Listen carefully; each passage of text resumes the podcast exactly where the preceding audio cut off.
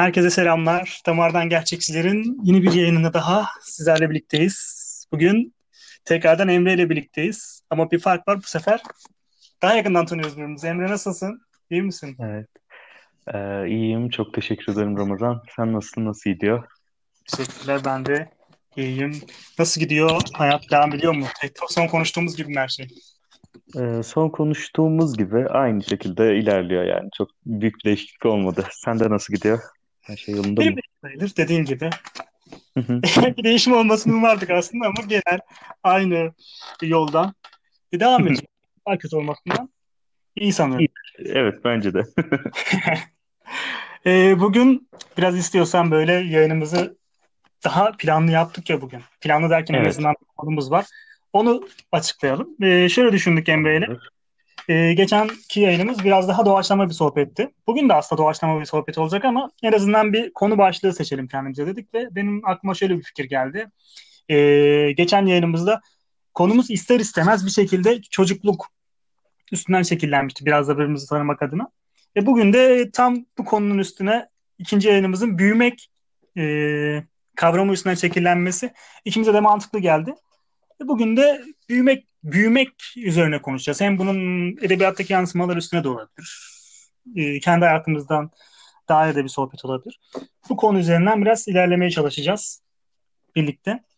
E, Emre ben yayına böyle başlarken tam yayını açarken aklıma e, Calvino'nun bir çok sevdiğim pasajı geldi kitabından. Onu Hı hı. okuyarak açmak istiyorum. Hem de onun üstüne konuşup başlarız diye düşündüm. Ne dersin? Tabii. Olur tabii ki.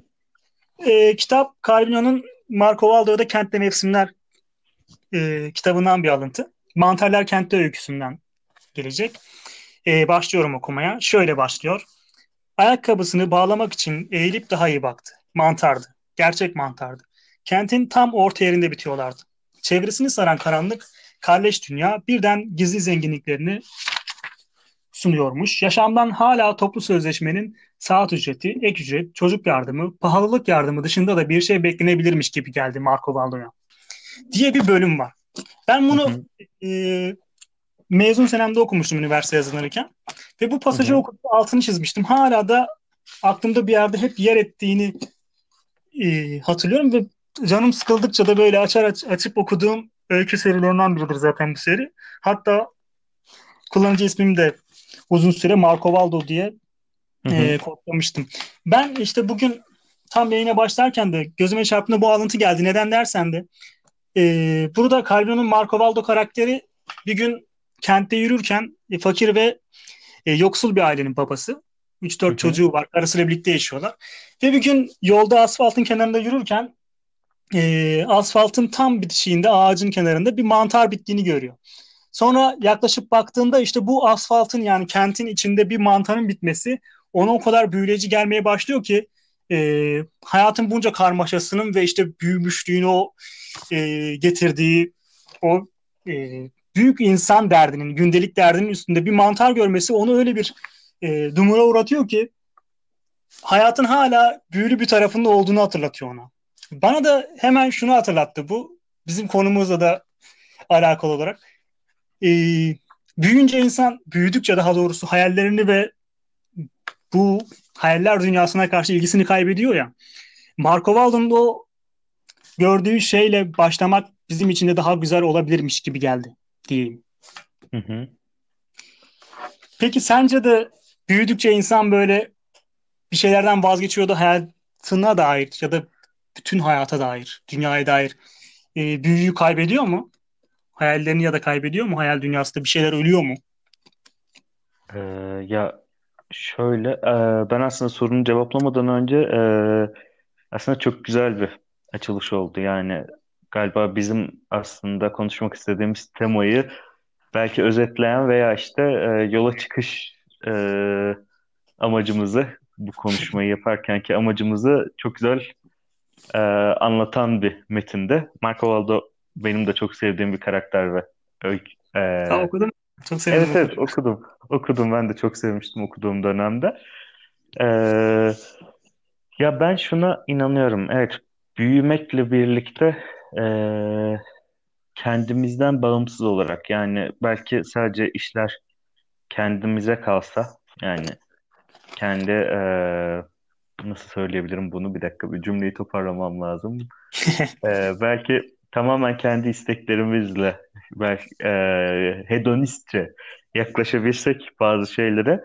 Sanırım e, hiçbir hayalimizden, hiçbir idealimizden vazgeçmeden ilerlemek mümkün. Ama e, bir yerden sonra işte tamamen bizden bağımsız olan ama işte bizi de şekillendirmiş olan yani bizi etkilemiş olan ve işte içinde doğduğumuz, içinde büyüdüğümüz işte e, kurallar, topluluklar, sistemler vesaire ile birlikte galiba o hayallerimiz biraz da e, yok olmuyor belki ama kısmen kırpılıyor, belki yontuluyor. E, ben bir şekilde o hayallerin e, çocukkenki berraklığını yitirdiğini düşünüyorum. Ama hayatın büyüsüyle ilgili olan kısımda e, ben bunun tamamen kişinin inisiyatifinde olan bir durum olduğunu düşünmekten yanayım. En azından böyle düşünmek bana iyi hissettiriyor. E, yani hayatın büyüsünün hala olduğuna veya e, hayatta hala işte büyülü şeyler, işte güzel şeyler olduğuna inanmak istediğimiz sürece bir şekilde de bizi buluyor diye düşünüyorum. Sen nasıl düşünüyorsun bu konuda? Ya kesinlikle öyle düşünüyorum. Hatta bir mecburiyet olduğunu inanıyorum. Neden dersen de ya hayatın büyüsünü kaybettiğini düşündüğümüz anda hani yaşanılabilir bir tarafı kalmıyor. Tıpkı Marco Valdo'nun dediği gibi. İşte ek ücret, hayattan beklediğimiz işte maaş bunların dışında bir yer kalmıyor yaşamını sürdürebilmek için. En azından e, manevi hayatını sürdürebilmek için. E, ben evet. bu farkıyla e, şeyde görmüştüm. Ben Marco Valdo'nun birkaç öyküsünü öğretmenlik yaptığım dönemde bir de staj dönemimde öğrencilere e, okuyordum ve Marco Valdo'ya bir mektup yazmalarını istemiştim çocuklardan. Hani hı hı. E, Marco Valdo'ya söylemek istediğiniz bir şey var mı diye. Ya da Marco Valdo'ya bir öneriniz var mı? ee, diğer öyküsünün ismini hatırlamıyorum ama sen de okuduğun için hatırlarsın. Ee, bir öyküsünde Marco Valdo eşek arıları toplamaya başlıyor. Ee, romatizma ağrılarını giderdiğini düşünerek. Evet. İşte çocuklarla birlikte eşek arıları topluyorlar. İşte insanları bir küçük bir klinik kurup eşek arılarıyla tedavi etmeye çalışıyor. Çocuklara bu e, öyküyü okumuştum. Daha sonra da işte Marco Valdo dediğim gibi mektup yazmışlardı. 5-6 öğrenci Marco Valdo'ya mektupla geldiler. Tabii Marco Valdo'ya yolladıklarını sanıyorlar 5. sınıf öğrencileri. Ben de o, onlara Marco Valdo'nun ağzından e, cevap veriyorum mektup olarak. E, orada çocukluk ve işte kendimi sayarsam biraz daha yaş olarak en azından büyük ve çocuk olarak e, ne kadar yine büyümenin nasıl bir şey olduğunu orada daha net kavramıştım. Çocukların Marco Valdo'ya e, yönelttikleri eleştiriler ve benim olaylara bakış açım o kadar birbirinden farklıydı ki işte benim Marco Valdo'da gördüğüm şey daha çok şu. E, işte o geçmişe dönük hüzün. Çocuklarınki ise tam tersi. Çocuk kafasıyla Marco Valdo'ya hep bir kızgınlık var. Neden bunu yaptın? İşte neden çocuklarına daha iyi bir yaşam sunmadın?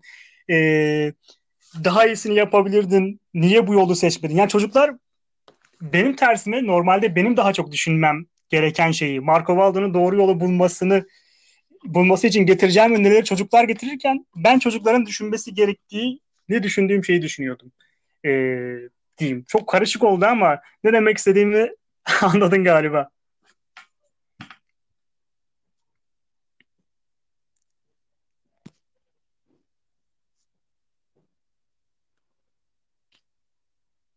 Sesimiz gitti sanırım yine.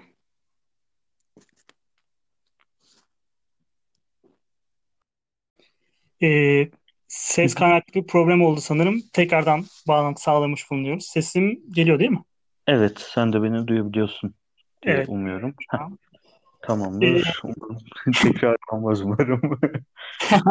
umarım evet. Şey, e, sesim geldi mi en son konuştuğum yere kadar? Evet, evet. E, şuraya kadar geldi. E, hatta ben de tam şey demiştim.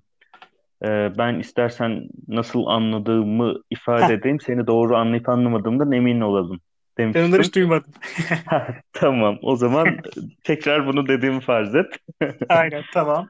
Ee, sen aslında çocuklara Marco Valdo'ya e, yazdıkları mektuplarda çocukların belki daha çocuksu, yetişkinlikten daha sıyrılmış bir yerden yani ya da daha doğrusu yetişkinliğe yakıştırdığımız kalıplardan daha uzak bir yerden e, bakmalarını bekliyordun. Ama e, senin beklentinin tam tersi bir şekilde çocuklar bir yetişkine daha yakıştırdığımız biçimde e, Marco Valdo'ya sitem ederken işte onun e, yaşam biçimine dair bir öfke duyarken sen kendi bakış açında Marco Valdo'yu daha iyi anladığını ve ona yaklaşım biçiminin de e, bir yetişkinden ziyade bir çocuğa daha çok yakıştırdığımız bir yerden olduğunu. çok teşekkür ederim. Ben bu kadar güzel ifade edememiştim. ben teşekkür ederim. ee, ya ben de aslında e, şöyle düşünüyorum. E, bir e, yaz okulunda ben de bir çocuklarla birlikte bir şeyler yapma deneyimim olmuştu. Sosyal etkinliklerle ilgileniyordum orada. Hı hı. E, ben de o zaman Şeker Portakalı'nı okutmuştum. Okumayı çok seven bir öğrencim vardı. E, Şeker Portakalı'nı okutup işte Zeze'nin yaptıkları üzerine konuşmuştuk çocukla ve çocuk böyle sürekli ya işte Zeze şöyle yaramaz işte annesini babasını böyle diyor vesaire gibi bir yerden yaklaşıyordu ve ben de ki Zeze çok çok sevdiğim bir karakter benim yani çok e, yakın hissettiğim böyle hissettiği şeyleri böyle ta içimde bir yerden anladığım karakter. E, ben de senin yaşadığının birebir aynısı gibi bir şeyi orada yaşamıştım. Yani hani o böyle bir yetişkin gibi işte Zeze'yi azarlamıştı. Böyle Zeze'ye bayağı kızgındı işte. Niye böyle yapıyor, niye uslu durmuyor falan gibi. Ben de Zeze'yi daha iyi anlamasına yönelik bir şeyler sormuştum. Böyle bir anlaşmazlık olmuştu aramızda ama galiba işte e, bizim aslında durup durup çocukluk hakkında konuşmamızdan, e, konuların bir şekilde e, çocukluğa dönmesinin de sebebi biraz bu gibi diye düşünüyorum Ramazan. Yani ee, nasıl söyleyebilirim? Galiba dünyayı algılama biçimimiz tam olarak işte o yetişkin formatına uymuyor. Peki sence şey de olabilir mi? Yani ya insan e, bulunduğu zamanı kavrayamıyor ya. Evet. İşte çocukken çocuk olmayı beceremiyor. Yani bilmiyorum çoğu insanda da duyuyorum bunu. Hani sadece bana özgü bir şey değildir. Evet. Söylediğimde bir sen de ben de diyeceksin. Hani çocukken çocuk olmayı beceremiyor insan çoğu zaman. Hı hı. E, hı belli bir erginliğe erişince de yetişkinliğe erişince de bu sefer bunu beceremediğini fark ediyorsun ve keşke ya çocukluk yıllarının özlemiyle dolmaya başlıyorsun. Büyük ihtimalle yaşlanınca da e, buna gençlik ve işte orta yaşlı zaman geliyor sürede ve bunlara dönmek istiyorsun. Hani ben bunu şey, buna da bağlıyorum. O çocukların ve bizim bakış açımızı Marco karşısında. E, çocuk yetişkin olmayı arzuladığı için arzuladığı Karadeniz şivesi yaptı. yetişkin olmayı arzuladığı için bir şekilde Hı-hı. yetişkin gibi düşünüyor olay karşısında. Biz de sürekli çocukluk özlemi duyduğumuz için sanki Marco Valdo'nun yaptığını çok e, masum buluyoruz. Çünkü Marco Valdo'ya belki ucundan da olsa benziyoruz. Henüz onun geçtiği aşamalara Hı-hı. belki gelmedik hayat olarak ama. Evet. E, onu onun yaptığının nedenini bulabiliriz. Kötü bir şey dahi yapsa ya bu adam işte içinde bir çocuk barındıran bir adam deyip işin içinden sırılıyoruz. Ama onlar ona öfke duyuyor. Çünkü onlar yetişkin olmak isteyen bireyler artık e, çocukluktan sıkılmış bireyler. Tıpkı Hı-hı. bizim çocukken sıkıldığımız gibi. Sen çocuk olmak, çocukken nasıldın ben merak ediyorum çocukluğunu. Ya çocukken böyle ee, şey büyümeyi isteyen bir çocuk muydun hep? Aslında e, ben de sen bunları anlatırken kafamda böyle bir şeyler düşünüyordum. Galiba düşündüklerimi söylerken aynı zamanda soruna da cevap vermiş olacağım kısmen de olsa. E, ben de aslında senin gibi düşünüyorum işte insanın hep işte hani ee, yine böyle klişe bir tabirle şey var ya işte yazın kışı kışın yazı özlemesi gibi evet. bir şeyle belki işte çocukken yetişkini veya yetişkinlik dönemini işte yaşlıyken gençliğini işte yetişkinken çocukluğunu vesaire gibi hep nerede değilse orası iyidir. Hangi zamanda değilse o zaman iyidir gibi bir algılaması olduğunu düşünüyorum. Bir taraftan da e, bazı çocukların da e, galiba bütün o çocukluğunu hatırlamaya, özlemeye ve oraya dönmek istemeye mahkum olarak büyüdüğünü de düşünüyorum. Bunu da şöyle ifade edeceğim. Burada aslında şu an senin soruna geleceğimi düşünüyorum. Ben çocukken böyle çok çocuk gibi düşünen bir çocuk değildim tam olarak. Biraz daha böyle düşünme biçimim bir yaşlıya yakındı gibi geliyor bana şu an düşündüğümde. yani böyle bir şeyleri e, oturup ciddi ciddi konuşmayı veya işte e, bir şeyler üstünde ciddi ciddi düşünmeyi seven bir çocuktum. Bu biraz şeyden de kaynaklanıyordu. Çocukken astım hastasıydım. Ee, dolayısıyla böyle çok hareketli oyunlara falan katılamıyordum. Biraz daha böyle sakin geçen e, etkinlikleri tercih etmek zorundaydım. Bu da biraz şey yetiyordu işte. Daha çok işte okuyarak, düşünerek, oturularak yapılan eylemleri tercih eden bir çocuk olmaya itiyordu beni. Ama mesela şunu hatırlıyorum işte dedem dedemin arkadaşlarıyla falan böyle oturup ciddi ciddi konuştuğumu böyle hani saçma sapan bir çocuksun böyle şu an bana çok saçma gelen bir şekilde böyle bir çocukluğumun geçtiğini hatırlıyorum. Hani böyle çok e, şey. hareketli veya çok çocuksu bir çocukluk değildi. Ve şunu da düşünüyorum. Yani ben de hatta sana e, hem soracağım hem de e, şunu da düşünmeni rica edeceğim. E, sevdiğimiz karakterlerin, sevdiğimiz hikayelerin hani hep işte hayatımızı etkilediği o hikayelerden, o karakterlerden e, bir pay aldığımızı söylerler ya. Evet. E, ben burada şunu düşünüyorum. Benim sevdiğim karakterler böyle çocukluktan itibaren yaptığım okumalarda sevdiğim, yakınlık hissettiğim karakterler genellikle hayatta başarısız diye tabir edebilirim. Biraz daha e, bulunduğu yerin işte en kısa tabirle evet hayatta başarısız olmuş karakterlerdi. Ee, ben de işte bu bana şöyle bir paradoksal soru sorduruyor. Ben e, bu karakterleri sevdiğim, bu hikayeleri benimsediğim için mi şu an hayatta başarısız bir insanım? Yoksa yoksa hayatta başarısız bir insan olduğumun böyle erken yaşta ayrımına vardığım için mi bu karakterleri sevmişim, bu hikayeleri benimsemişim? Diye bir soru soruyorum kendime. Bu benim henüz cevaplayamadığım bir soru. Şey, bu yayın çok e, dramatik bir yayına dönüşüyor ikimiz için de. Evet, ben üzülmeye başladım gerçekten. Şu an e, tabii ki soruna cevap vereceğim. Tabii ki.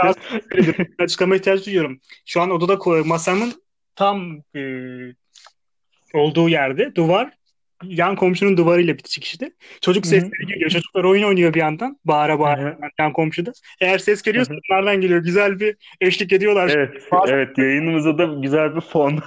geliyor değil mi ses? Evet hafif geliyor yani ama rahatsız edici biçimde değil. Evet ben de şu an onların sesi bazen karışıyor bir yandan onu da söyleyeyim dedim. Hem dinleyenler için tamam. hem senin için rahatsız edici gelmesin diye. O da değiştirirsen büyük ihtimalle bağlantı kopacak bir daha kopsun istemiyorum o yüzden. Yok yok tek ya, e, bana çok fazla ulaşmıyor. Muhtemelen kayıt esnasında da çok yüksek bir yerden girmiyordur ses diye düşünüyorum. Tamamdır umarım öyledir. Umarım öyledir. Şöyle ee, önce sorundan baş soruna da gireceğim ama önce şeyden gireyim ben de. Çocukluğumda nasıl biriydim? Evet. Sırasında. Ben de bunu duymayı istiyorum çünkü. Ben de yine.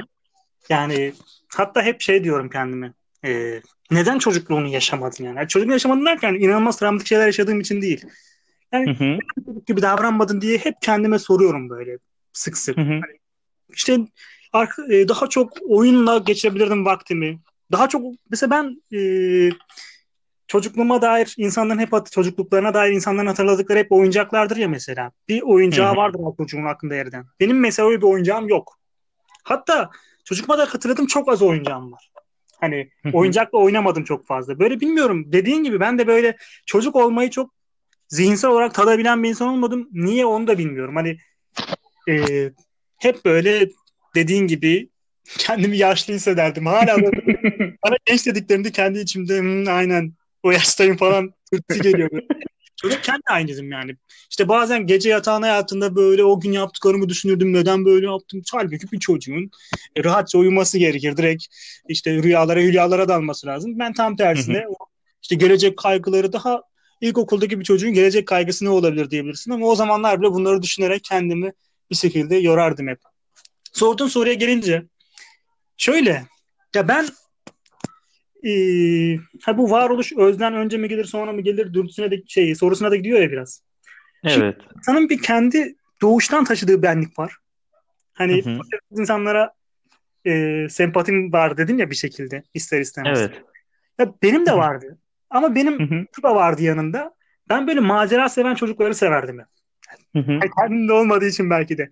Hep böyle bir işler karıştıran, yaramazlık yapan, işte mahalleyi birbirine katan çocuklar oluyor kitaplarda, çocuk kitaplarında. Evet, evet. Bana çok çekici gelirdi ve kendimin o hareketsizliğine karşı karşılık geliyordu belki o çocuklar. Onlarla belki tamamlıyordum çocukluğum bir şekilde ama Hı hı. ya biz bir yandan ya çocukken insan başarısız olacağını bilemez sonuçta. Böyle bir Evet. öngörüde bulunamaz. Ama şey şeyi de düşünmüyorum. Hani kitapların seni böyle bir ya da beni böyle bir insana dönüştürdüğüne de katı e, inanmıyorum en azından. Hani onları okuduk diye böyle biri değiliz. Biz öyle biri olduğumuz için daha çok kendimize onları yakın bulduk gibi geliyor bana. Ee, Ee, ben de öyle düşünüyorum. Yani ya da işte böyle düşünmek galiba bize daha iyi hissettiriyor olabilir. Bundan dolayı da kesinlikle. Hani ben bir şey yapmadım onlar bana bunu yaptı gibisinden. Yani söylüyorsun. Ben bazen mesela taşıdığım bazı özelliklerin e, genetik olduğunu kendime sürekli tembihliyorum. Bak bu bundan geliyor. Bak bu babandan geliyor. Bak bu işte annenden geliyor. Kendime hep söylüyorum. Evet. Ama sonradan şunu fark ettim geçen bunları kendime telkin ederken bunları. Hayır yani sen kendi davranışlarına kılıf bulmaya çalışıyorsun. Hani kötü özellik hı. başkalarından geldiğini e, işte iyi şeylerini mesela bundan aldığını söylemiyorsun ama kötü hemen zaten bu genetik hani ona benzer bir şey olabilir. E, kendi bazı şeylerimizi onlara yüklüyor olabiliriz bence. Evet, evet. O da e, aslında çok isabetli bir yorum oldu bence. Şey E, gibi o zaman dizisi var ya. E, sözünü kestim ya. Sen yo yo önemli değil. Yo lütfen. Biz böyle lütfen diye diye bitiriyormuşuz. Böyle. Aklıma dize geldi de bir tane. İsmet hı. e, Münacattaydı sanırım. Bir dizisi var. Ölmedim genç olarak. Ölmedim. e, bir gençlik ölümü saklı kaldı bende diye. Hı Hani hı. belli bir zamanda yaşayamadığın şeyleri ister istemez e, karakterine de yansıtıyor insan. Artık bunlarla tekrardan e, yan yana gelmek, bunları yaşamak dürtüsüne sahip oluyor ve çocuk ruhu bir şekilde kendini belli ediyor herhalde bir yerden sonra. Bu, bu bile çocukça değil mi yani? Hani bizim yaptığımız. Evet. Bundan dolayı mı Evet. böyle? Çocukça yani. Hani böyle bir düşünce mi olur? Sen böyle bir insansın. Hani başkasına yükleme hala çocuk gibi başka şeyleri yüklemek de belki çocuk ruhunu taşımanın bir sonucu olabilir diye düşünüyorum. Evet. Yani e, o tırnak içinde belki e, bir yetişkin olamamanın veya işte o yetişkin sorumluluklarını alamamış olmanın bir getirisi olabilir. Hani hep sorumlulukla şey kastedilir ya işte. Kimseyi suçlama, hayatının e, iplerini eline al vesaire. Böyle işte üstten üstten bunlar söylenir ya böyle üstten bir yerden hani genelde ifade edilir. Galiba bu tavırda biraz e, bununla ilintili diye düşünüyorum ben de. Yani işte e, ya bunları işte okuduğum için böyle oldum işte. Bunlar beni oldu, çevrende olduğu için sen böyle oldun gibi ama bir şekilde edilgen olarak kendini algılama eğilimi var. ya aslında hepsinin etkisi var tabii ki de. Mesela şey geldi aklıma. Tabii Çok ki derin evet. e, konuyu iyice uzatacak ama Sartre'ın bir sözü var ya e, hani yürüme engelli bir insan dahi eğer e, bir koşu yarışında birinci gelemiyorsa sorumluluk onun üstündedir diyor ya o. Tabii Hı ki de katılmıyorum tamamıyla ama hani aklıma hı. oradan geldi. hani e, topluluğun ya da içinde yaşadığımız e, coğrafyadan tut arkadaşlarımız, ailemizin her şeyin e, bir etkisi olduğuna tabii ki de inanıyorum. Çok, çok Hı. hani azınlanmayacak da bir etki, etkisi var üstümüzde ama biraz da kolaycılığa gitmemesi gerekiyor herhalde. Ben de Evet. yapamadığım için bu arada öyle söylüyorum. Kendime bir anlamda yakınma o yüzden. Peki e, çocukluğunda taşıdığın büyüme e, ne derler? Büyümek mevzusuyla şu anki büyüme dediğinde aklına gelen şey örtüşüyor mu senin? Ee, çocukluğumda taşıdığım biraz şuna yakın bir şeydi. Ee, hatta böyle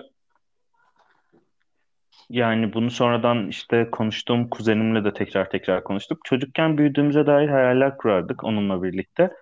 Onun hayali şuna yönelikti biraz. Ee, ben işte büyüyünce işte bir çiftlik evi yaptıracağım. Köye işte yerleşeceğim. Orada işte hayvanlarla, e, e, bitkilerle, işte eşim, çocuklarımla orada yaşayacağım. Şimdi büyümek hayali vardı. Benimki de şöyle bir şeydi. İşte sen ne yapacaksın büyüyünce diye soruyordu. İşte benimki de ben çok uzaklara gideceğim. Bu, bu kadar. E, gitmekle aslında anladığım şey de biraz işte bağımsızlığını elde etmek. Bağımsız olarak e, yaşayabilmek ki hani dedin ya sen böyle biraz daha yaramaz maceracı çocukları işte falan e, ben de aslında e, böyle karakterlerden çok hoşlanıyordum. Yani böyle mesela orman çocuğu vardı Mowgli. Böyle işte ormanda hayvanlarla birlikte bir şeyler yapıyor işte veya Seviyorum. e, evet Tom Sawyer e, Robinson Crusoe vardı hani oh, tam bir kaçmış bir yerlerde. evet işte galiba işte bunların da biraz iz düşümüyle hani hep bağımsızlığını elde etmek bir şekilde bir mücadelenin kaçmak, değil mi? Bulmak. Evet kaçmak. Şimdi evet. senin dediğin daha mantıklı gelmeye başladı. Ya çocukken hani o kadar çok şey okumamışız sonuçtan. Çok az. Evet. Evet, Buna evet. rağmen bunu bulmamız belki de bilmiyorum doğuştan getirdiğimiz bir şey mi? Şu an ona daha çok kan, inanmaya başladım galiba. Hani çünkü ya ben de bir kaçma arzusu. Ya kaçma yani bulunduğun yerden çok şikayetçi olduğu için değil ama. Ama hep Evet evet. Yo, orada seni rahatsız eden bir şey yok aslında. Evet, evet. Yani gitmek arzusundan ziyade başka bir yerde bulunma arzusu. Mesela çok net hatırlıyorum. Ya ilkokulda okulda okulda olurduk ya böyle. Hani bir yandan öğretmen ders anlatır. Ben böyle bazen aydınlanma yaşardım dersi dinlerken ve şey burada olmadığımı hayal ederdim. Burada mıyım diye kendime sorardım böyle.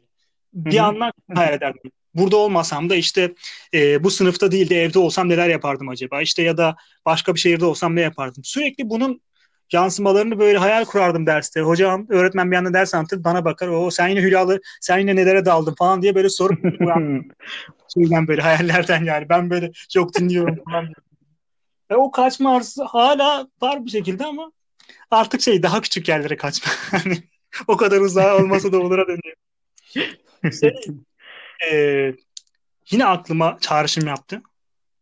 Ben böyle çağrışım yapıyorum sürekli. Umarım çok zorlayıcı olmuyordur böyle yor, yorucu yok, olmuyordur sohbet. diyor. Yok benim için çok keyifli. Çünkü karşımdaki insanlar genelde ben böyle sürekli çağrışım yapıp başka şeylere dalınca şikayet ederler. Konuşma nereden nereye geldi diye. Kafka'nın Amerika'sında şey var. Karakter Amerika'ya gidiyor. Hı hı. Amerikan'da şey Amerikan'da. Amerika'da e, özgürlük heykelini görüyor ve şöyle özgürlük heykelini şöyle anlatıyor. Elinde bir kılıç var diyor. Havaya kaldırmış. İşte sanki korkutucu bir edayla bize bakıyormuş gibi görünüyor diyor. Hani buna yakın bir cümle kuruyor. Ama şöyle bir sıkıntı var. Özgürlük heykelinin kaldırdığı şey, e, şey özgürlük heykelinde e, adamın kaldırdığı şey heykelde bir kılıç değil. Hı hı. Bir meşale. Evet. Bir meşale. Aslında bu aslında Kafka'nın Amerika'yı görmemesinden kaynaklanan bir şey. O Amerika'yı görmeden anlatıyor. Belki de bilinçli olarak bir an, anlatım var ama şunu hatırlattı bana işte. Hani biz diyoruz ya hani bizim geçmişe dair hatırladığımız ya da geleceğe dair çocukken kurduğumuz hayaller bir şekilde tıpkı o kılıç şey, meşaleyi kılıç gibi görmemiz gibi aslında gerçek şeyler değil. Yani biz daha olduğundan daha güzel ya da olduğundan daha kötü hat, hatırlıyoruz ya da e, hayal ediyoruz geleceğe ya da geçmişe dair olan şeyleri. E, ona direkt o canlandı kafamda böyle bunu konuşurken bir sen anlatırken işte kaçmak isterdim ya da geçmişe dair güzel gördüğüm şeyleri anlatırken. Hani belki de hatırladığımız ya da Hülyası'nın kurduğumuz şey çok müthiş ya da çok kötü bir şey olduğundan da değil. Şu anki evet. bunu böyle algıladığı için de belki de bize öyle geliyor. Da olabilir belki.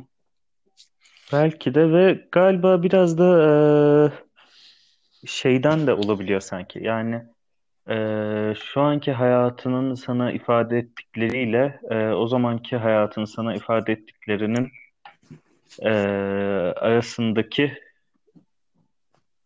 farklılıktan, arasındaki uçurumdan ve işte kaçınma isteğinden dolayı işte geriye dönük olarak düşünmek, e, geçmişi güzellemek, işte nostaljiye sığınmak.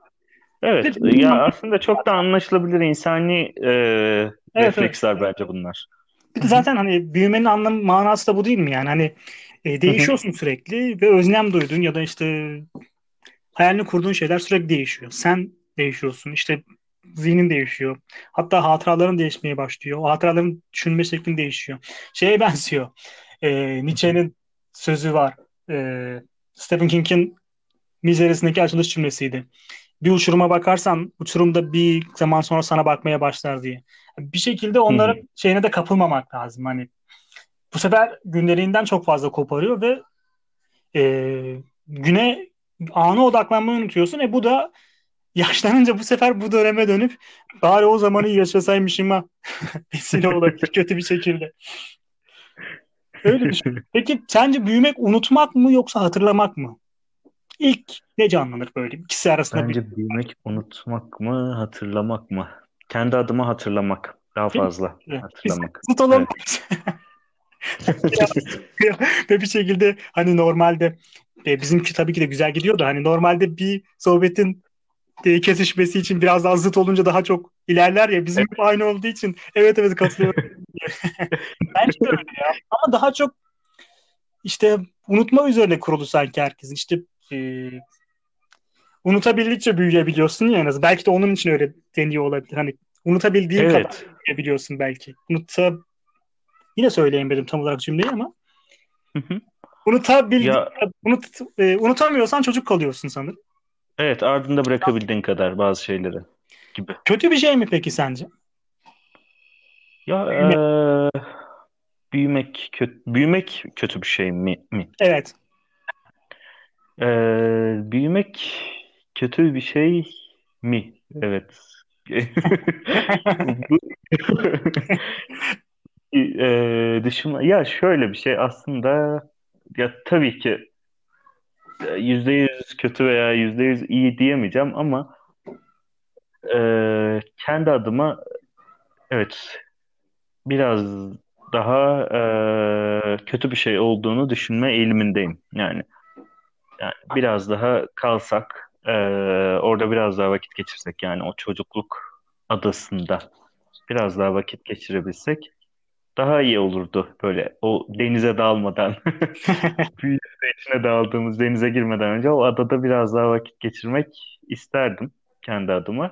Ya tabii ki e, büyümenin e, de çok kötü bir şey olduğunu da düşünüyor değilim ama e, çocukluğu biraz daha uzatabilmenin mümkün olabilmesini isterdim. En azından şu an için böyle düşünüyorum. Ama e, şu an hani kendi hayatıma dair de bazı şeylerden çok da memnun değilim. Yine işte o yetişkinlikle alakalı e, sorumluluklar vesaire Evet. anlamında kendimden de çok memnun olmadığım için belki de diyorum işte daha istediğim e, şekilde bir hayatım olursa bir anlamda belki e, büyümenin de güzel taraflarını keşfetmeye başlarım ama şu an böyle çok da güzel bir tarafını rastlayamıyorum. Ya, yaşayamadık diyorsun ikimiz de yani. Evet. Ben de öyle düşünüyorum. Yani böyle e, ya ben de şey hastalığı zaten var hep nostalji hastalığı. Geçmişe dönük bir arayış.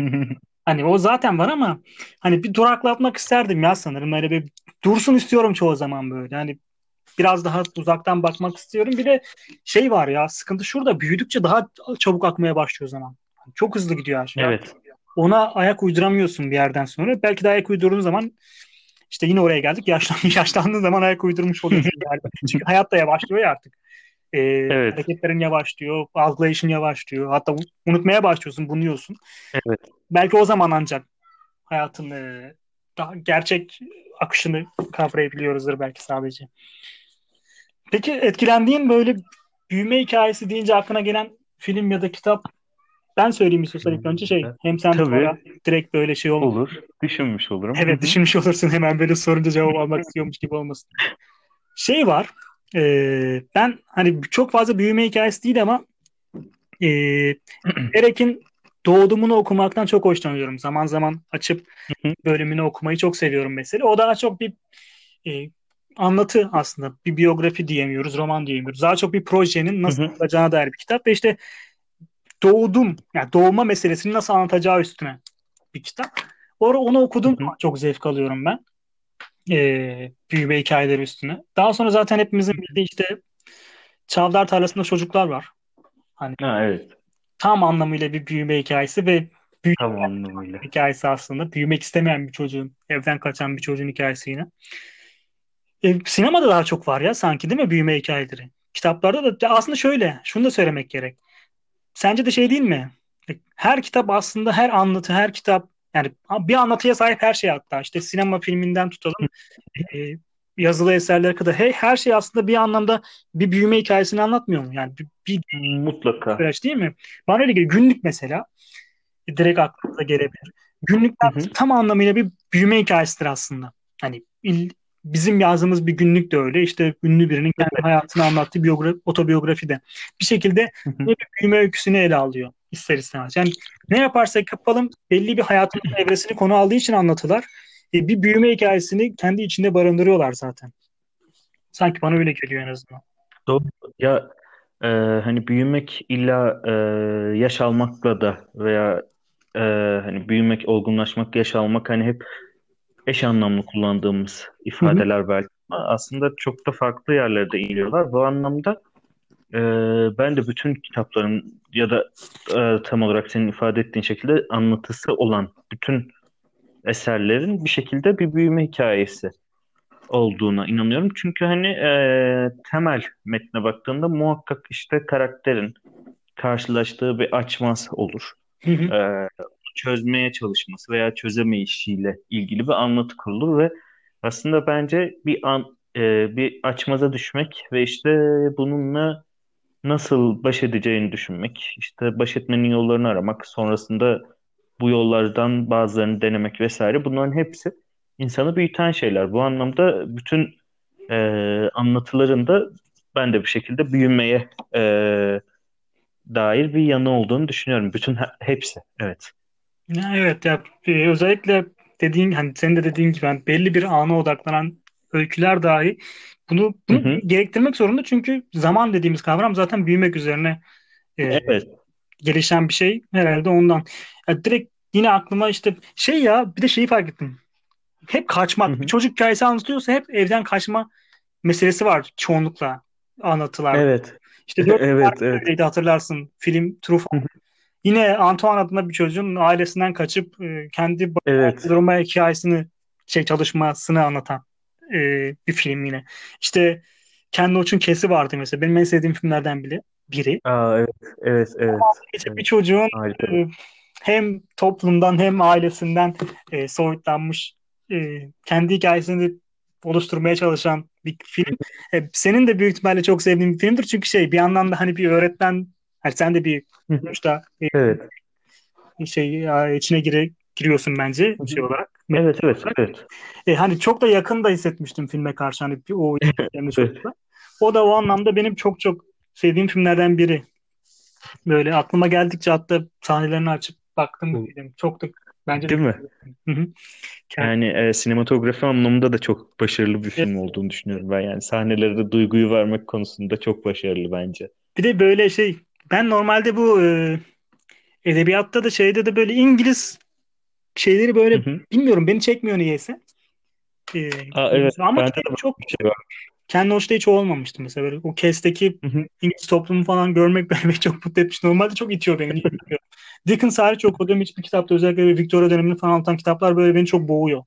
Çok sıkılıyorum ama o, o da öyle bir dönüm yaşatmıştı bana. Öyle bakmam gerektiğini. Aa şey Ken Loach'ta evet. yine kestim. Sen söyle. Bu sefer Yo yo. bu sefer Ya şöyle şey söyleyecektim çok kısa. O zaman sen söyleyeceğini unutma. Ee, ya Ken Loach böyle biraz daha e, o toplumsal eleştiriyi üst düzeyden, üst evet. perdeden veriyor. Bence işte e, İngiliz olmaktan veya işte daha doğrusu İngiliz olmaktan demeyeyim böyle çok ırkçı bir ifade gibi olacak çünkü ama e, ya İngilizliğin e, bizde uyandırdığı imgeden yani çünkü e, İngiliz imgesi canlanır. Fransız deyince bir imge canlanır vesaire gibi bu anlamda bir şeyden bahsediyorum. İngiliz olmanın canlandırdığı imgeden rahatsız olan bir İngiliz sanki Ken Evet. Loach'ta. Çünkü işte bir sömürgecilik canlanır mesela ve sömürgecilikten e, kaynaklı bir zenginlik işte tam da işte aslında senin belki o boğulduğunu ifade ettiğin işte o Victoria dönemi İngilizlerin o yaşantıları, o kasvetli e, elit hayatlar Çok sıkıyor beni bilmiyorum. beni de inanılmaz sıkıyor. Yani hem sinemada hem edebiyatta keyif alamıyorum yani. Şöyle Dickens okurken de aslında sıkılıyorum. Ama Hı hı. bilmiyorum. Charles Dickens'ın böyle Nost yine bak ona bağlanıyor bence. Nostaljik bir havası var ya böyle çocukluktan gelen Evet. Dickens okumanın, Oliver Twists'ten gelen. Hı İşte hı. Kedin Evet, çocukken hep sadeleştirilmiş versiyonları okumuşuzdur. Belki de ondan bilmiyorum. Hı hı. Hep bir Dickens okuma isteği geliyor. Yani çok zevk almıyorum okurken ama Böyle Hı hı. suç zevk gibi olur ya zevk almadığın bir şey yaparsın. Evet. Onun gibi bir Evet. şeydi kitap okumak benim için. Ara ara açıp okurum böyle. Bilmiyorum. Güzel aslında tabii de edebi olarak. Çok Öyle ya söyleyemem. ya zaten bu da aslında e, ya ben kimsenin işte bütün edebi türlerden veya bütün edebi dönemlerden eşit düzeyde zevk alabileceğine inanmıyorum yani. Hani bazı insanlar işte biraz daha klasik insanıdır. Kesinlikle. Klasikleri okumak, eski metinleri yani klasik metinleri okumaktan keyif alır. Bazıları daha çağdaş, yaşadığı dönemde karşılığı olan bir şeyleri. Ya karşılığı olan dediğim duyguların tabii ki her dönemde e, karşılığı olabiliyor ama yaşam biçimi anlamında da karşılığı olan şeyleri okumak keyif veriyor. Ben biraz daha buna yakınım mesela. Ben biraz daha kendi yaşamımda karşılığı olan hayatları ve dönemleri okumayı seviyorum.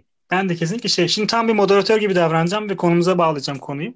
Yavaş yavaş Aynen evet. bu, bu işi kavramaya başladım onu göstereyim biraz da. şey diyeceğim. Zaten büyümek de bir şekilde dedin ya kendine ait bir e, edebi zevk geliştirmek de yine büyümenin göstergesi. Artık Evet. ben bunları seviyorum diyebiliyoruz. Çocukken her şeyi açıyoruz mesela. Her bütün kitapları okumak istiyoruz, her şeyi izlemek istiyoruz. Bütün oyuncaklara, bütün e, hatta ailelere, bütün ailelere de sahip olmak istiyoruz. Hani başkalarının Hı hı. aileleri bizim için çok çekici geliyor. Evet. Başkasının annesi Evet. babası, başkasının sahip olduğu ev, başkasının köyü. Ben hatırlıyorum çocukken her şey özeniyor insan. Ama büyüdükçe Öyle. işte biraz daha kendine ait e, kişisel zevklerin ve hmm, kişisel ne, nasıl her şeyin kişiselleşmeye başlıyor. Biraz daha gel bireyleşmeye başlıyorsun büyüdükçe belki de diye düşünüyorum.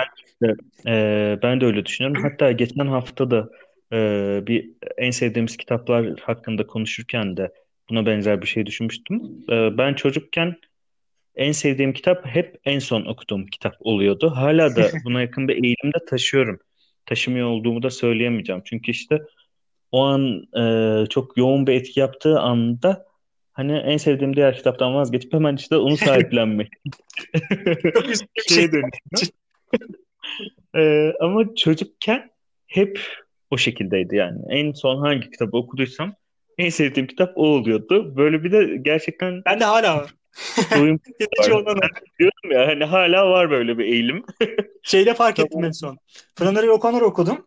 Ee, ilk önce şeyini okumuştum bir sene önce. Ee, İyi İnsan Bulmak Zor'u okumuştum ve şey demiştim. Bu okuduğum en iyi öykü kitabı demiştim. Hı hı. Bir ay önce sanırım e, Her Çıkışın Bir İnişi Vardır okudum ve şey aklımı sürekli Hı hı. soruyorum hangisi daha iyiydi? Ya, her Çıkışın Bir İnişi Vardır daha çok mesela ama bir yandan da şey diyorum. Sen yine şey yaptın. Son okuduğun daha taze olduğu için daha güzel geliyor sana. Şey deme. En sevdiğim kitap bu deme. Hani hala diğerinin hakkını bir şekilde bulmaya çalışıyorum. Çünkü eskisini yabana atmak da istemiyorum. O ya çok taze olduğu için okuduğumuzda daha güzel geliyor ya da gerçekten son okuduğumuz iyi bilmiyorum. Böyle denk. Her ikisi de çok da mümkün aslında. Aynen özellikle bu iki karşılaştırma için ama genele yayılınca rahatsız olmaya başlıyor insan. Hani yeniyi Değil mi? daha yeni olanı mı daha çok benimsiyorum diye. Yani hani bir de hep kafanda e, yani insanın kendi kafasında da en azından seninle benim için böyle bir şeyden söz edebilmek mümkün. Evet. Hani eskiye rağbet ettiği yönünde bir algısı var ya kendine dair de. Evet evet. E, ondan dolayı da e, diyorsun hani ben işte nostaljiyi seviyorum, eskiyi seviyorum ama bir taraftan da her yeni okuduğum kitap benim en sevdiğim kitap oluyor. Ben niye böyle tutarsızım diye düşünüyorum. Yani Bunu bunu da kabullenmeye başlıyoruz artık. Evet. Hani ben artık Evet. bilmiyorum şey yapmak kendimi çok fazla yargılamak istemiyorum. En azından edebiyat konusunda bana Evet. ne söylediğine bağlıyorum kendime bir şekilde. Şey geldi aklıma az önce konuşurken. Ee, hani eski, yeni, genç, yaşlı, çocuk şey çocuk yaşlı diyoruz ya. E, film Hı hı. izlemişsindir belki. Harold and Maude diye bir film var. Okunuşunu doğru mu söyledim bilmiyorum. Harold and Maude diye. Ee, Bir yaşlı yok kadınla çocuğun arkadaşlığını anlatıyor. Genç bir çocuğun. Hatta ergen bir çocuğun. İşte orada da mesela e, yine 80'lerde mi çekilmişti film? Yine bir İngiliz filmi. Ne tezahür. Atmosferi onu hatırlatıyor bana. Hı hı. E, bir yandan işte tam bizim belki de çocukluk evremize benzeyen bir çocukluk geçirmiş, e, hayatından memnun olmayan, büyümek isteyen bir çocuk ve yaşlanmış, geçmişe hasret duyan, işte yaşlılığın o getirdiği hmm, kötü e, zamanı gençlikle örtüş, e, kapatmaya çalışan bir kadınla bir çocuğun dostluğunu anlatan bir film. O da mesela Hı hı. çok güzel bir filmdir yine bu konuyu işleyen. Hatta şey Hı hı. bunu söylersek şey de geliyor. Thomas Mann'ın Venedik'te ölümü mesela. Gerçi o çok tartışmaya da açık bir konuyu işler ama hani Evet. bir adamın yaşlı bir adamın bir çocuk üzerinden Evet. ama hani simgesel olarak bir gençliğe özlem şeklinde daha çok Evet. Hı hı. Yine bu konunun belki böyle çok net olarak gösterildiği film ya da kitaplar diyebiliriz. Harry Potter okumuş muydun? Tabii bu arada bu söylediklerim üzerinden de konuşabiliriz. Harry Potter geldi aklıma büyüme hikayesi deyince. Ee, Harry Potter okudum. Hatta e, az evvel hani ben senden düşünmek için de bir Ha, zaman cevabı- istemiştim. O esnada e, düşündüklerim arasında Harry Potter da vardı aslında. Ee, sevdiğim ve e, böyle gerçekten hani şu an baktığımda e, keyif veren asıl şeyin işte o büyüme hikayesi olduğunu e, anladığım bir metin. Ki e, aslında e, bunun üzerinden kurulan anlatılar da hani hep kıyaslandığı Yüzüklerin Efendisi'nde de böyle bir anlatı var aslında. Yine bir büyüme hikayesi, yine bir e, içindeki iyi ve kötüyü fark etme, onları seçme ve e, hayata devam etme hikayesi. Evet. Ki e, aslında e, az evvel geldi kitabın ismi aklıma. Tekrar geldiğinde söyleyeceğim. Bir kitap daha söyleyecektim bununla ilgili ama Birazdan yani, soracağım. e, bu hikayeleri de bu şekilde düşündüğümüzde e, yani konuyla direkt olarak bağdaştığını e, düşünüyorum ben de. Ne zaman E, okumuş? bir şey. Harry Potter mı? Hı hı.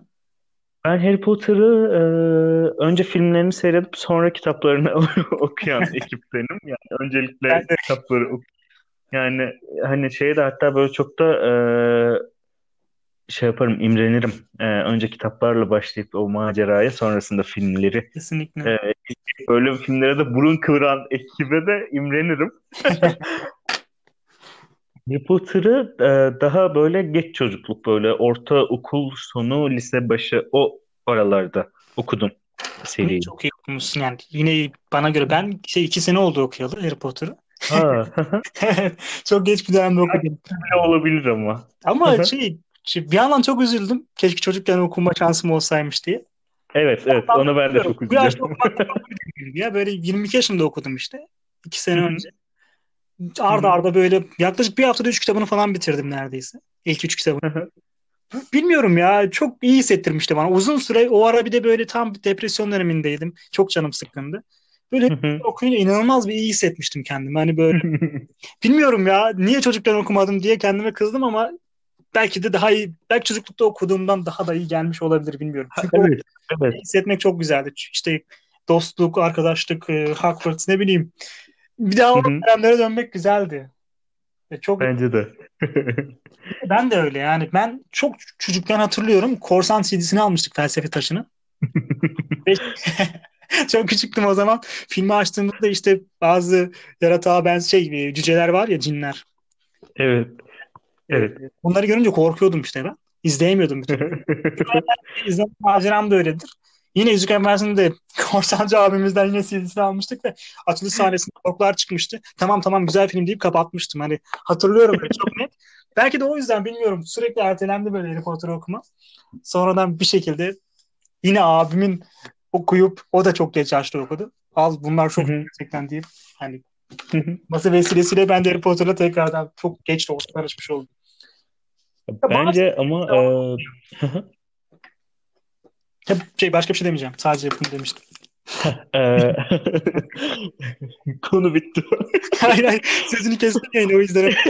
Yok, e, ya şöyle bir şey söyleyecektim. Bence e, e, Harry Potter özelinde konuşacak olursak bence yetişkinken okunmasının da o e, büyüme e, hikayesini anlatıyor olduğunu fark etmek e, fark ettirdiği için e, daha keyifli bir tarafı vardır. Çünkü çocukken okuyunca tamamen o dünyanın kendi dünyana yabancı olan taraflarına işte büyülere, yaratıklara işte e, biraz daha macera kısmına odaklanarak e, okuyorsun ve asıl hikayeyi, asıl o büyüme temasını bence kaçırıyorsun. O anlamda ben yetişkinken okunmasının yine tırnak içinde yetişkin diyorum burada e, okunmasının daha e, keyifli olabileceğini düşünüyorum. Yani o anlamda da bence evet çocukken de apayrı bir keyif sunuyor ama e, yetişkinken de okunması yine e, bambaşka bir yerden bambaşka bir keyif sunuyor diye düşünüyorum.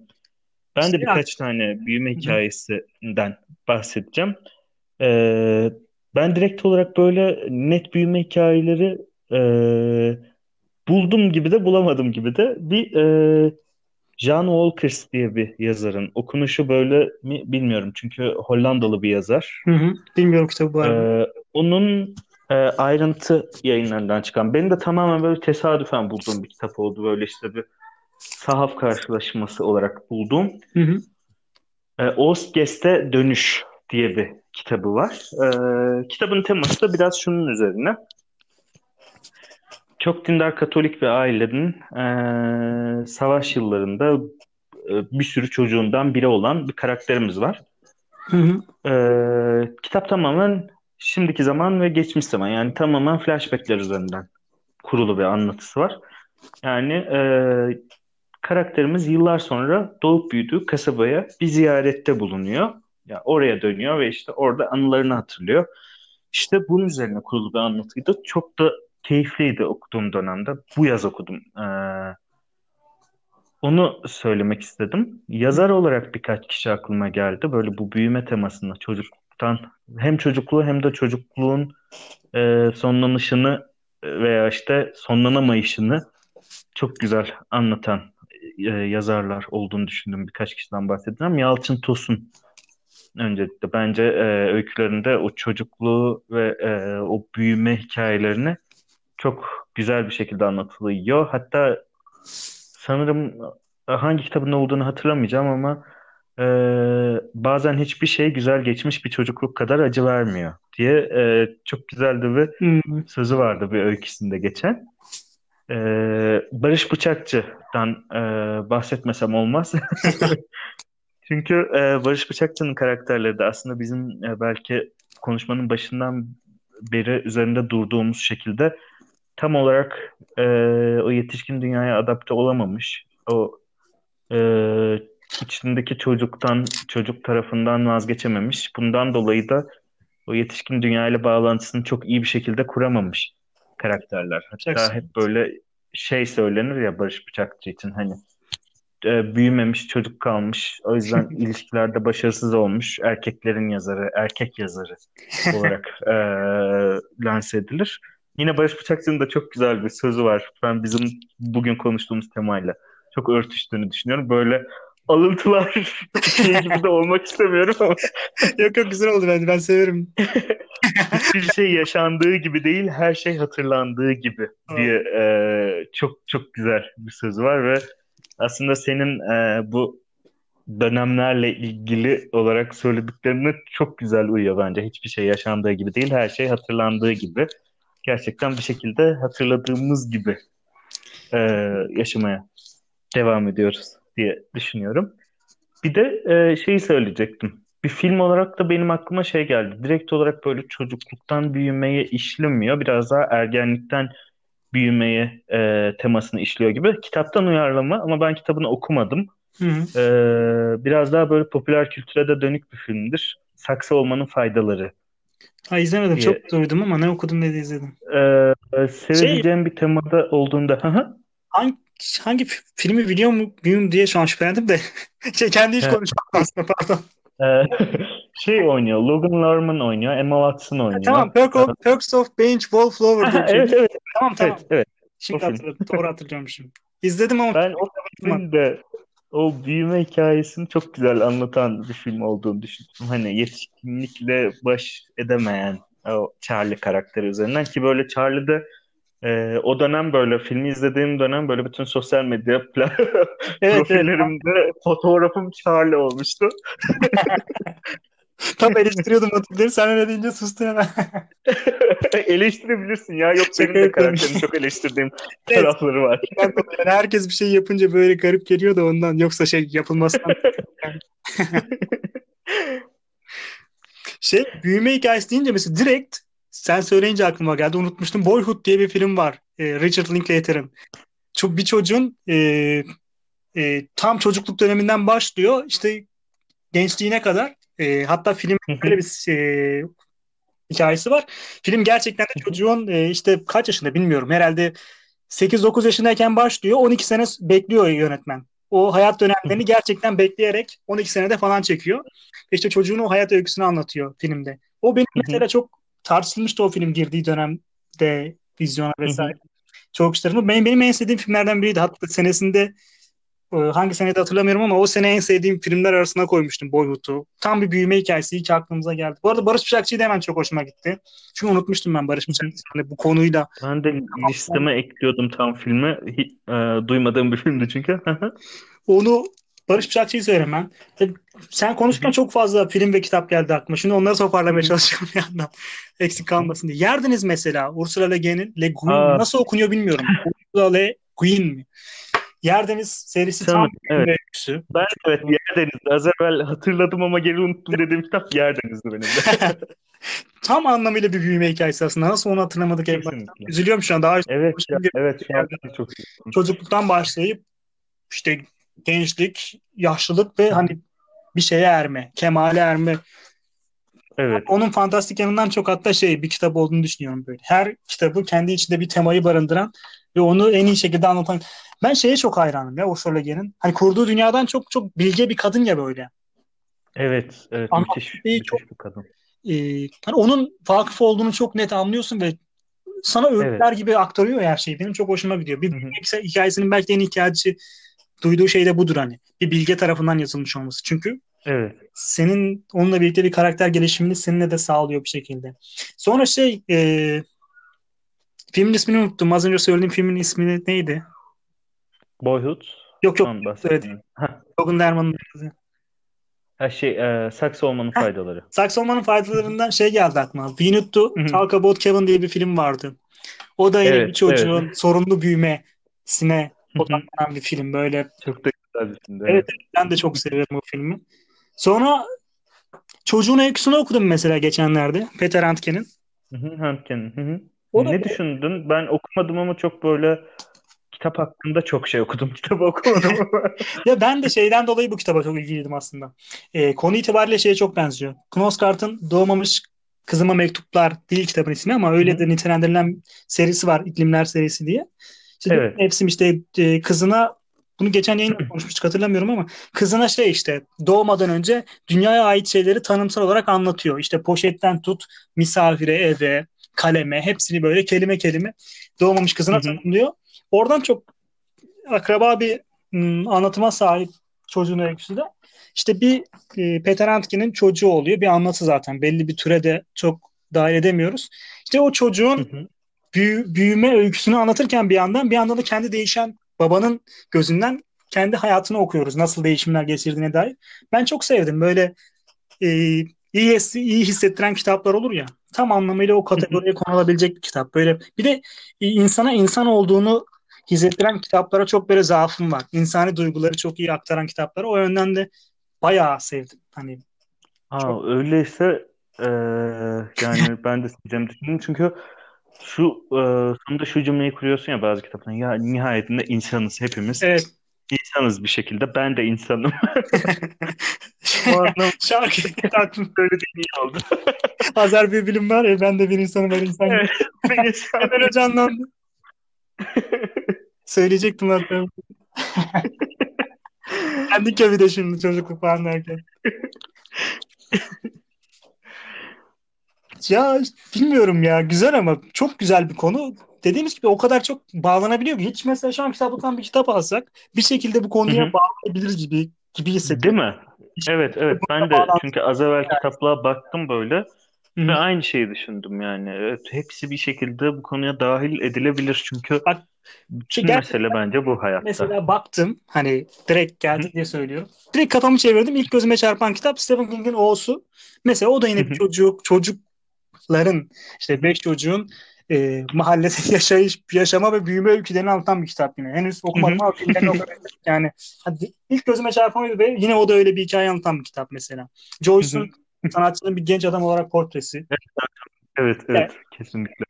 Bir İrlanda'da bir gencin işte kendi biyografisi gibi zaten otobiyografik bir anlatı. Hı hı. E işte gençlik zamanlarını ve büyümeye işte entelektüel bir kişilik kazanmasına doğru giden yolu anlatıyor. Yine bir büyüme ve Evet. gelişme hikayesi o da. Evet. Her şey Evet. böyle ya. Philip Roth'un bütün kitapları neredeyse böyle. Bir Evet, e, direkt olarak aslında direkt olarak hep bu konuda yazmış birisi. evet. Seviyorum o yüzden bu temayı. Aa şeyi unuttuk. Unuttum daha doğrusu. Şeyi okudun mu? Ee, neydi kitabın ismi? Unutuyorum. Kapağı aklımda. Kırmızı Kedi'den çıkıyordu. Şey Alıklar Birliği. Yok. O kitabı ben çok Okumadım. severim. Aslında şey tam olarak bir büyüme hikayesi değil. Ama Hı hı. şu bağlamda e, bağlantı kurabiliriz belki. E, aslında şeyi de çok hazin. Kitabın basılma öyküsü de çok hazin. İstiyorsan onu da biraz yapayım. E, Olur tabii. Tool işte kitabın yazarı.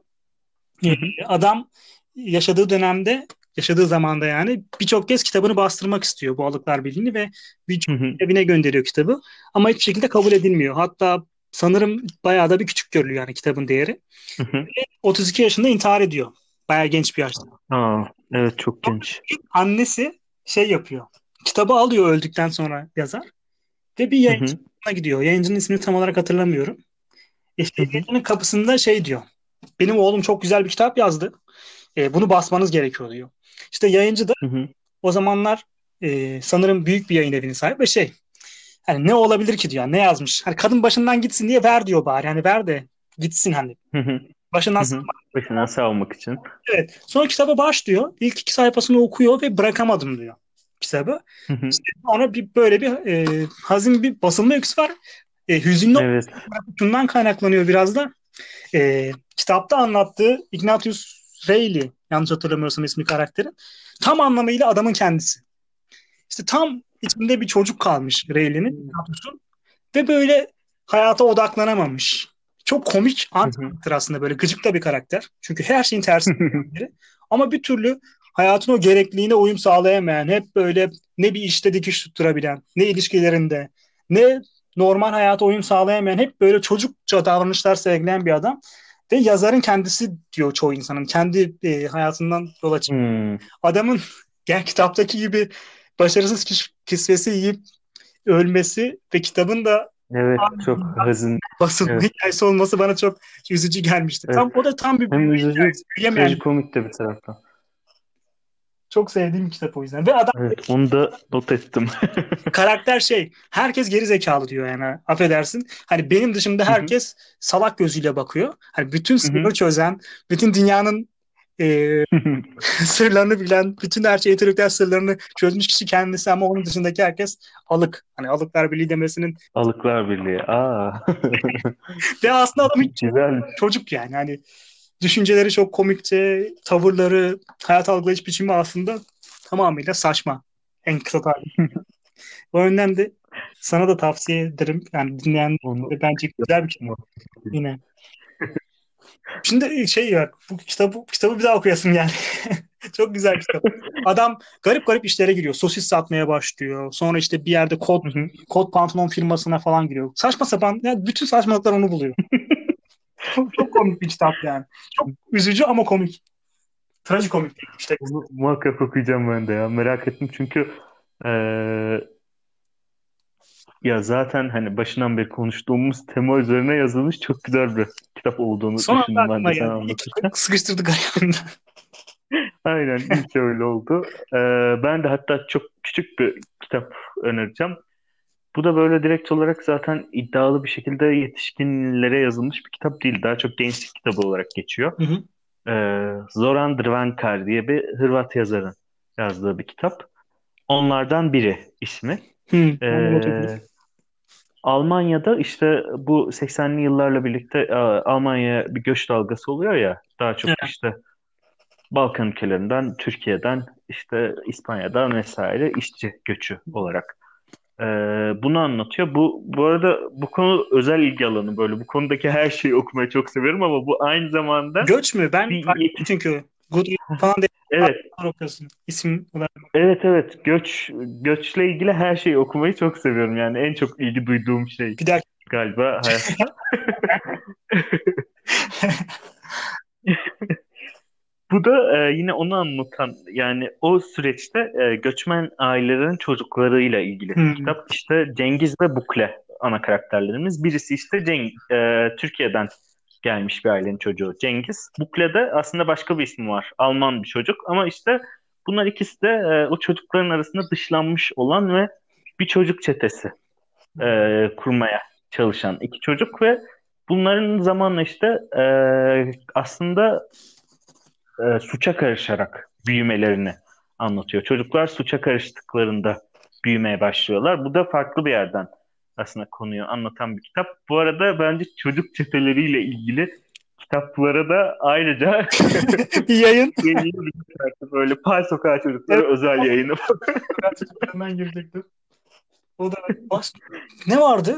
Çok kitap var biliyorum ama şu an çocuk çetesi. Ha şey e, kibritleri çok seven küçük kız diye bir kitap var. Gaytan Evet. so, soy hatırlayamadım ismini. Macar bir yazar. Hı hı. O çok güzel bir kitaptır Hı mesela yine. E, Biz Hayvanlar diye bir kitap var yine İspanyol bir yazarın. O da üç tane erkek çocuğu üzerinden e, böyle çok garip bir ailenin hikayesini anlatır. Yine çok güzel çocukların konu çocukların karakteri oluyor da büyüme hikayesi aktaran kitaplardandır. Şey var bir de çok böyle ünlü bir kitap değil ama e, hem de tür olarak da çizgi roman olması da onu biraz daha türdeşti yani tür olarak farklı kılıyor belki. E, Cenazeye bir Şenlik Evi diye bir kitap okudum ben. E, Hı hı. zaman Hiç duymadım. Hudson Behdel diye Fransız sanırım yazar. Hı hı. Bir kadının hikayesini anlatıyor ve cinsel kimliğini bulma hikayesi biraz da. Hı hı. E, bu anlamda bir hikayesi vaat ediyor bize kitap. E, çizgi roman çok benim böyle yeni yeni girdiğim bir alan aslında. Çok yakın olduğum bir tür değil.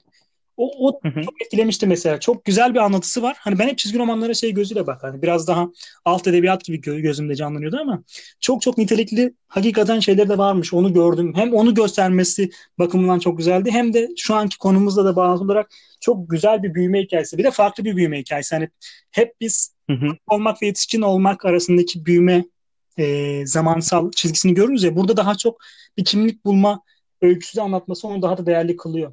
Şeyi de yine çok, Çok da hikayesi. kıymetli bir macera aslında hayat için. Yine çok trajikomik.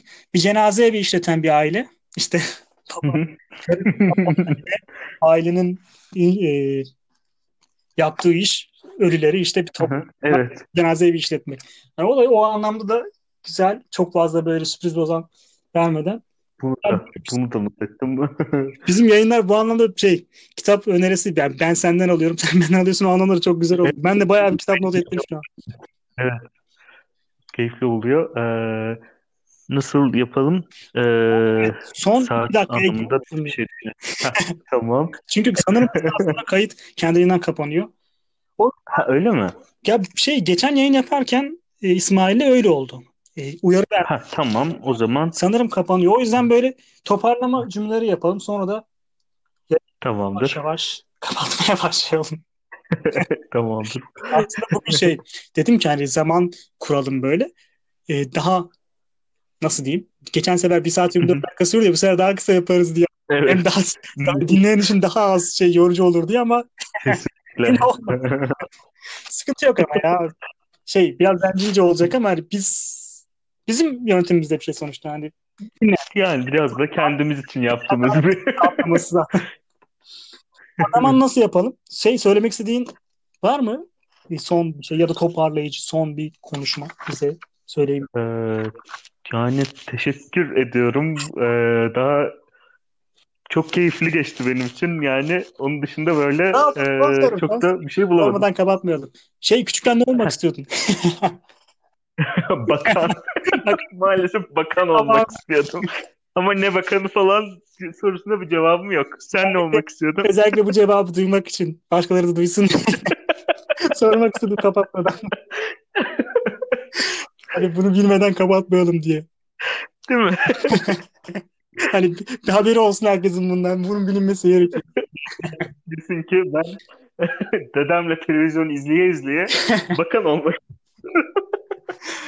Ben şey seninle çocukken karşılaşsam herhalde tıpkı şey benim vali olmak isteyen bir arkadaşım vardı küçükken. Ona yaptığım baskıyı sana yapardım büyük ihtimalle. Nasıl bakan olmak istersin? Niye bu bakan olmak istiyorsun? Sen çocuksun. Hani kendin çok çocukça davranıyormuşsun gibi seni böyle sürekli dürterdim. Neden bakan olmak istiyorsun diye.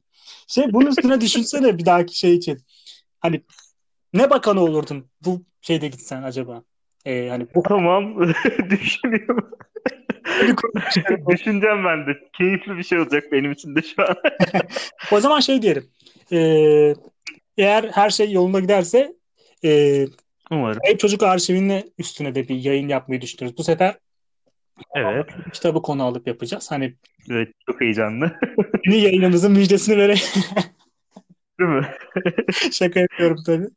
Hani müjde de olabilir de hani başkaları için daha çok şaka maksat. Evet. Ee, bilmiyorum benim çok keyifli oldu. Geçen seferki de çok keyifliydi. Bu da çok çok. Bu ondan da keyifli oldu benim için. Çok da sevdiğim bir konu. Evet, birbirimizi de daha iyi tanıdık ya galiba o tanışma aşamasının gerginliği yoktu bu, bu Evet, sefer. Çünkü geçen sefer hani, tanımadığım bir insanla konuşmak şu yönden e, sıkıntılı. Hani e, ters bir şey söyleyebilirim. E, tanımıyorum. Alındı. Evet, aynı, bazı- aynı şey Aynı. anlıyorum. sıkıntılı oluyor. Bir de ben böyle çok e, pimpirikliyim bu konularda. Hani bir insanı yanlış bir şey söylemek falan hep böyle tanımıyorsan özellikle sıkıntısını böyle hissederim. O anlamda daha rahattım bu yayın yani. Evet, ben de kesinlikle öyleydim. O zaman e, benim yapamadığım şeyi yine yapalım. E, ben çok teşekkür ederim e, sana. Güzel bir yayın oldu. Güzel öneriler aldım. Hem de çok zevk aldım konuşmaktan. Önerilerden de ziyade. E, dinleyenler olduysa onlara da çok teşekkür ederiz dinledikleri için, konuk oldukları için bize. E, var mı söylemek istediğin son bir şey? Ben de çok teşekkür ederim. Hem vakit ayırdığın için, güzel öneriler, film ve kitap önerileri için çok çok teşekkür ederim. Evet bu, Ee, dinleyenlerimiz olursa umarım sevmişler. Olursa değil, dinleyenlerimiz var aslında. var mı bilmiyorum. Kimse dinlemiyormuş. Var. Ee, ben çok güzel dönütler aldım. Onu yayından sonra paylaşacağım seninle. Bekliyorum hemen. Hemen kapatıyormuşum yayını. Hemen kapatıp başlayalım. Aynen. Ee, Nöbet için oldu. Dinleyenlerimize de e, Benim teşekkürler. Evet. Evet. e, daha fazla uzatmadan, yormadan. Ne- Evet. sevgili dinleyicilerimizi herkese teşekkürler. E, Damardan Gerçekçilerin büyümek e, konusu üzerine sohbeti burada sonuçlandı. E, dinleyen herkese teşekkürler. Emre teşekkürler. Görüşmek üzere. Teşekkür ederim ben de. Görüşmek üzere. İyi günler. İyi günler.